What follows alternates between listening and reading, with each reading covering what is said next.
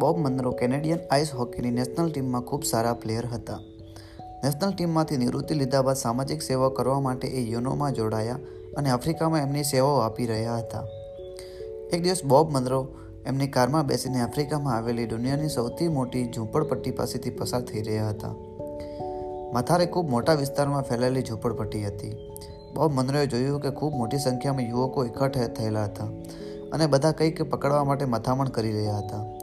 Bob મનરોએ એમની ગાડી ઊભી રાખી એમણે જોયું કે આ બધા યુવાનોને ફૂટબોલ રમી રહ્યા હતા.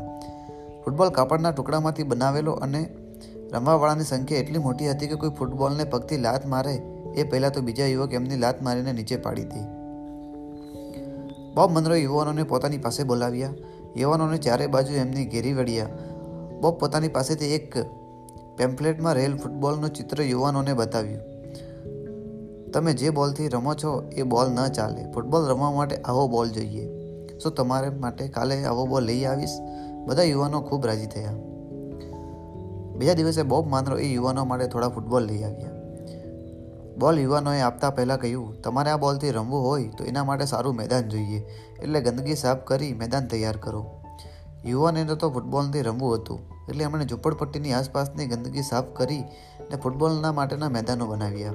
જે મુજબ જ ફૂટબોલ રમાય એ માટે ઓગણીસો સત્યાસીની સાલમાં મથારે ફૂટબોલ ક્લબની સ્થાપના કરવામાં આવી. આ ક્લબમાં સભ્ય બનવું હોય એ માટે ફરજિયાત ભણવાનું એટલે યુવાનોએ ભણવાનું પણ શરૂ કર્યું. ધીમે ધીમે ઝૂંપડપટ્ટીની ગંદકી સાફ થવા લાગી.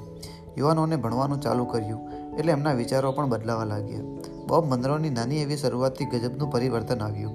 હજારો યુવાનો મથારે ફૂટબોલ ક્લબમાં જોડાયા અને સૌથી આશ્ચર્યજનક વાત એ છે કે બોબ મનરોએ ઓગણીસો સત્યાસીમાં કાર્યની શરૂઆત કરી અને ચાર વર્ષ બાદ ઓગણીસો એકાણુંમાં કેનેડિયન ફૂટબોલ ટીમમાં તમામ અગિયાર ખેલાડીઓ મથારે ઝૂંપડપટ્ટીના યુવાનો હતા.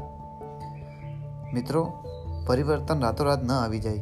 પરિવર્તન તરફનું પ્રથમ પગલું ખૂબ નાનું હોય, પણ સમાજ જતાં સાચી દિશામાં ઉઠાવેલું પગલું કલ્પના પણ ન કરી શકાય એટલું મોટું પરિવર્તન લાવી દે છે. આભાર.